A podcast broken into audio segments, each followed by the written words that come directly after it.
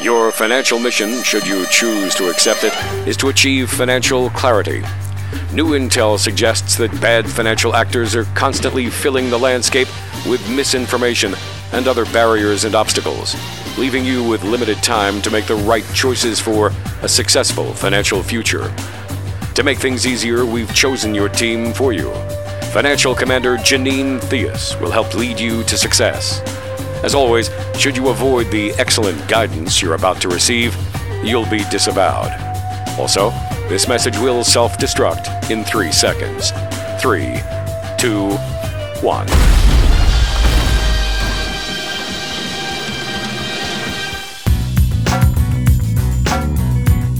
Thanks so much for joining us for another edition of Your Financial Mission. Walter Storholt here alongside Janine Theus, the CEO and founder of Theus Wealth Advisors, and your financial commander, as we like to call her here on Your Financial Mission. Of course, if you don't know, Janine has 21 years of experience as a naval intelligence officer, and she's carried that mentality into the financial world where she gives you the straight skinny on your financial plan. So, we've got some really good information on the way on today's podcast, part one in a series on financially savvy grandparenting. So, we have assembled seven tips for how to be a financially savvy grandparent, how to pass on wisdom and information and guidance to the next generation so that your grandkids can grow up to be financially savvy adults and one day financially savvy grandparents as well.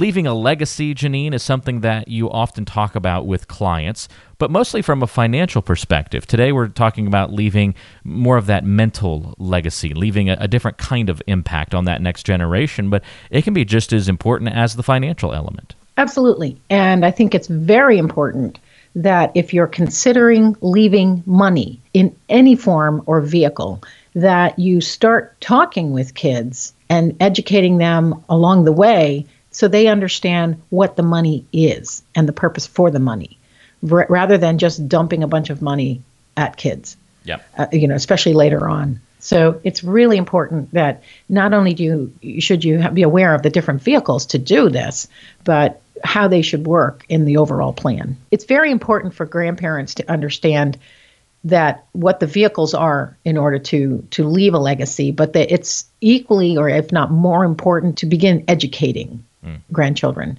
as to what these what money is, how it works, et cetera, and not just shelling out 20s and 50s and whatever and, and money whenever they need it. Right, right. or think they need it. so that'll be the theme of our discussion today. Uh, we have about seven tips for how to become a financially savvy grandparent. Before we get to tip number one, Janine, do you get asked these kinds of questions in the office frequently? Like, hey, how can I teach my maybe it's kids more often rather than grandkids but how can i teach so and so about this? Or how can i pass this information on to my family? How can i help them you know learn more like i'm learning here in the office with you? It's a really interesting situation. Some people do want to leave money to kids and grandkids. Some folks say i paid for college and that's their legacy. Okay but as soon as i'm just guarantee you as soon as grandchildren come along it's a different conversation because most people have an interest in the future, the future generation. So I think it's really important to understand that your feelings may change as these children come along and that your views will change in terms of how much you'd like to, the legacy you'd like to leave, how much you'd like to help.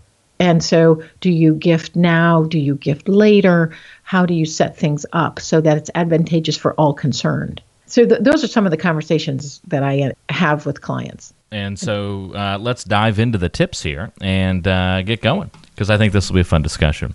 So, tip number one is don't underestimate the power of the Roth IRA. And anybody who's close to retirement is probably like, okay, well, that advice certainly makes sense for me. I've heard lots about Roth IRAs and that sort of thing. But if we're talking about grandkids, why are we talking about Roth IRAs? What say you, Janine? Well, it's everyone knows that Roth is after tax contribution and then it is it grows tax deferred and it comes out tax free so the money is never taxed the sticky point here is that for yourself or your spouse, there's no required minimum distribution for a Roth.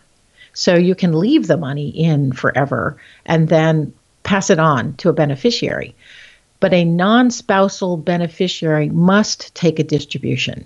And so you just need to be aware of that. Roths are great for tax deferred growth. So if that is the objective, is to put a, a, an amount of money into a Roth and have it grow and then leave it for a child or grandchild, that's a great vehicle to do it in. It's just that if Congress makes the rules, they can always change the rules, and they may change distribution rules, which they did when they said non spousal beneficiaries must take a distribution at some point. So Roths are great. There are a couple other vehicles, and we'll talk about them with when we. So the next tip is about college savings because a lot of lot more people ask me about college savings mm. and 529 plans.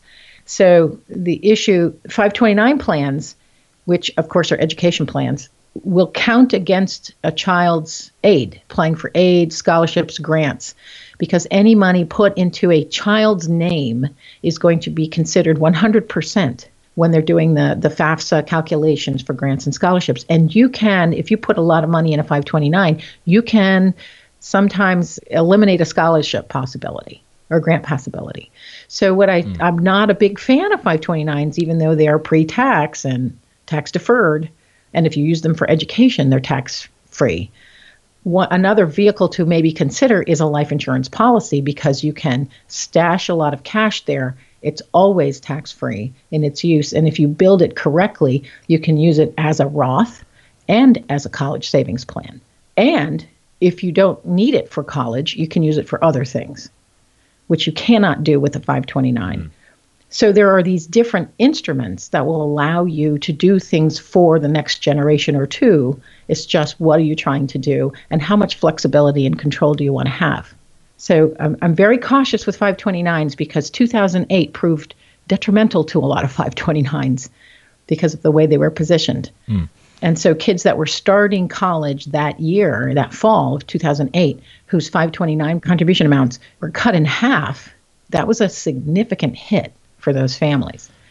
So there are a lot of things to consider when you start looking at intergenerational planning. Yeah, it's kind of like fitness. The 90s were all about bulk, but now we're all about flexibility. So, you know, the, right. a more flexible plan is what you want, you know, these days. And you don't get that with the 529 plan. Doesn't mean it's necessarily a bad idea for everyone, but certainly understand that there are other options out there that might be a better fit for how you're planning and what you're thinking about.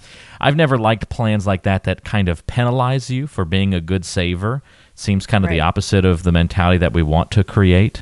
A similar example, it doesn't have anything really to do with, you know, financially savvy grandparenting necessarily, but my wife as you know is in grad school and we're just sort of looking at taking out some loans just to help with cash flow while she's in school versus trying to pay for school out of pocket, which, you know, in grad school that can be a little difficult to do.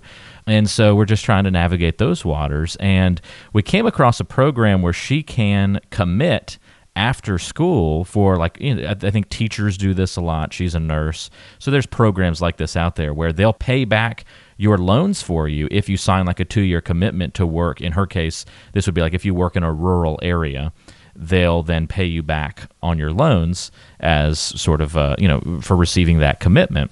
But if you pay off your loans or ha- or graduate with no loans because you paid out of pocket, but still go and work at the same place that you would have, just eliminating you don't. I guess you don't. You have no reason to go into the commitment now you know you can't get any assistance because you have no loans you were good and paid all of your all of your loans or didn't want to go into debt and so it's like just counterintuitive you know even if i made the commitment you're not going to like reimburse what i paid for in school you're only going to forgive the loan so it would behoove us to not pay early on any of our loans or to not pay anything for school and then try to you know get that commitment. And that's just counterintuitive. Just doesn't seem to make much sense. And I, I kind of feel like that about the 529 plan sometimes. You're just not getting you're kind of shooting yourself in the foot by being a good saver. And it's like why? Why would i do that? Yeah. And, and you know what? Then so that's a great point because if you if you go ahead and pay for the for the tuition room and board, et cetera, and they do get the scholarship or they do get a program like that, or they, they go and work for a company that will reimburse them. Why wouldn't you take advantage of that rather than you having to come out of pocket? Right. right. Um, another interesting point is that if you have a business, you can pay your children and through paying your children, pay the tuition. Nice. or pay the loan. Mm-hmm. So there are ways to do that. Now you're going to have to 1090 if they're adult children, you're going to have to 1099 them or you know pay them W2 income or, or whatever. I mean, there are several businesses. There are ways around that because that's how the code is written. I can pay my child to do X amount of services, and that then he can take or she can take that money and pay down student loans. So a lot of people don't want to take student loans, and my view of that is the child needs or the grandchild needs to have skin in the game. And even if they're a great student and a you know diligent worker, skin in the game is very important because they have to learn to budget. They have to know they're on the hook. And I think that's very important, you know, in all because all financial transactions, a mortgage, a car payment, etc., a business loan, you're on the hook. Yeah. So the, the sooner you learn that it's okay to be on the hook and, and control that, it's very important. Even young children can learn that. So the Roth, the college savings, all of that's connected in terms of learning how money works. So our third point is, you know, find creative ways to help kids have an appreciation for saving and investing. That is role modeling. So you have to, as a grandparent, if my grandkids were coming over, okay, I'm going to pay you X amount of dollars to sweep the floor, mop the floor, wash the walls. yeah. You know, let's create a bank. Let's let's talk about savings. You know, very simple. You know, if you're talking about investing, I don't. You, we don't normally get into investing with the kids, but it's there's simple interest. You can teach them simple interest, compounding interest. That's a simple concept. There are all kinds of tools on the web you can use to see what compounding does. Yeah. And so and why it's important to save. But you have to start this early and part of the starting is the conversation. What is money? It's just a system of barter. It's what we agree on. You know, we got these little pieces of paper that have ones and fives and tens on them.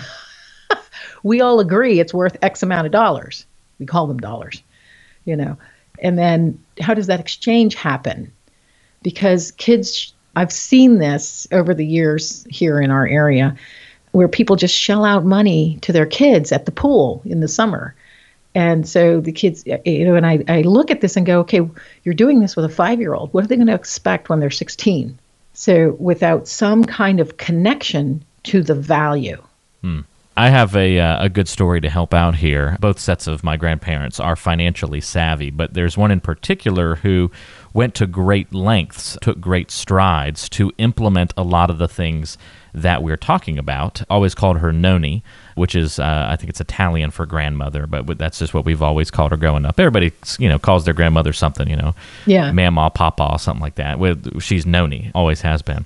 So Noni, very interestingly, actually didn't go to college until I think she was in her fifties, and went to Rutgers and wow. ended up first in her class after she graduated and became like vice president of a bank for the last 10 years of her working life. So, you know, you, that just kind of paints the picture, I guess, for, you know, the kind of lady we're talking about here, right? Right. Very, very cool. And she has always been a big believer in trying to raise financially savvy grandchildren. So, my two cousins and myself, the three of us were always, were kind of her, her three closest grandchildren, I guess. And we'd always be together for, you know, at Christmas time and, and uh, that, that sort of thing. So, she found a very creative way to help develop that appreciation for saving and investing, even at a really young age, and then continued it for a long period of time. So she was never the, the kind of grandparent that would do the $20, $50 checks, you know, that, that sort of thing. She, for our entire lives, birthdays and Christmas, gifted stock. But the way that she would do it is it would be very creative. So at Christmas, we would all get together and we would have. Well, actually, I, I take it back. She did savings bonds for birthdays, and then stock was always the Christmas present. And at Christmas, what we would do is she would do a treasure hunt. And so she would hide clues because they, they were really big into travel, and they still do. They travel all over the world. They do. A, they just got back from Antarctica a couple of months ago. Uh, yeah, she sounds like a really awesome lady. Yeah, she is. You would you would love her. You would love her, no doubt about it. So they would always hide these items all over the house, little clues, and the three of us grandkids would have to go around, figure out the clue, find the next item. You know, like a little treasure hunt would work normally. Right. And eventually we would then find the final gift, which would be that year's stock. So it was a fun thing for us kids to do. And then we would open up the present and it would have the stock. And then there would be like a couple of little gifts that would surround the stock, be related to it. So, for example, now we did get a lot of Walt Disney over the years. So she would pick stocks that were interesting to children. So she would pick Walt Disney, Hershey, Harley Davidson, you know, and it's, just a couple of shares. So I mean, you can do this at any level, whether it be one share, ten shares, whatever your you know whatever your budget looks like. It creates that appreciation, that excitement, the explanation of where the stock was, and then our my parents would reinforce whenever the statements would come in the mail. We'd look and see, all right, how's that Walt Disney stock doing? And it would just it just builds that mentality very early on of having this appreciation for money, being able to kind of see what it does, but also the creativity of picking stocks that were really fun for kids to follow along with and and be interested in. And that stock portfolio and the savings bonds from the birthdays growing up, the savings bonds helped paid for the first year of school in, in college and uh, that stock portfolio assisted in a down payment on my first home you know what a cool legacy to leave both financially but also mentally to develop that appreciation so i think there's a lot you can do in that space of being creative and, and being interesting and that's that's my personal story of how, That's a great story Yeah. because one of the things that she did by making like a Walt Disney stock, because everything kid related that Walt Disney did, you're also teaching them about capitalism, you know, commercial, Yep. why it even matters and what the connection is. Oh, when we were in the grocery store, we'd get the Hershey bar instead of the Mars bar because I was like, ah, I don't own stock in, I don't own stock in Mars. Put that back. That's right. Dad would go to grab a little, uh, you know, a little candy or something. No, put it back. Is it Hershey? We'd look on, the, and we'd look on the back. Nope, not made by Hershey. Put it back. So, so did you leave the lights on and just tell them you had stock in the electric company? that's right. That's right. That, well, that was always his. Was the save me a penny, you know. yeah, that's right. So, So, you know, again, to recap our first couple of tips here, don't underestimate the power of the Roth IRA. Uh, by the way, uh, Noni opened a uh, Roth IRA in my name after high school graduation. And so throughout college, as I worked a couple of different part time jobs, started contributing to that. So that was another legacy that she helped leave behind. that was great. And yeah, people do need to understand you need to have earned income Yeah. have an, a Roth. So it, that's important. yeah. Understand how to help with college savings. There's more out there than just the 529 plans. Find creative ways to help kids have an appreciation for saving and investing. Those are our first three tips. Let's stop there for today, Janine. We're going to come back on the next podcast and hit the rest of our seven tips. So there's your first three ways to become a financially savvy grandparent so that you can raise the future generation to be savvy adults. We'll cover the next couple of tips on the next podcast. Uh, in the meantime, if you need to get in touch with Janine to talk about your financial situation or you have some stories that you'd love to share with us about how you've been a financially savvy grandparent, get in touch through the website, theuswealthadvisors.com. That's theuswealthadvisors.com. Or you can call 443 718 6311. That's 443 718 6311. We'd love to hear your feedback and your stories about how you've been a financially savvy grandparent, potentially, or how you benefited maybe from a financially savvy grandparent. All of those things are helpful in trying to learn more about the financial landscape, and we enjoy sharing those stories here on the podcast. Thanks for tuning in, and we'll have part two of Financially Savvy Grandparenting next time on Your Financial Mission.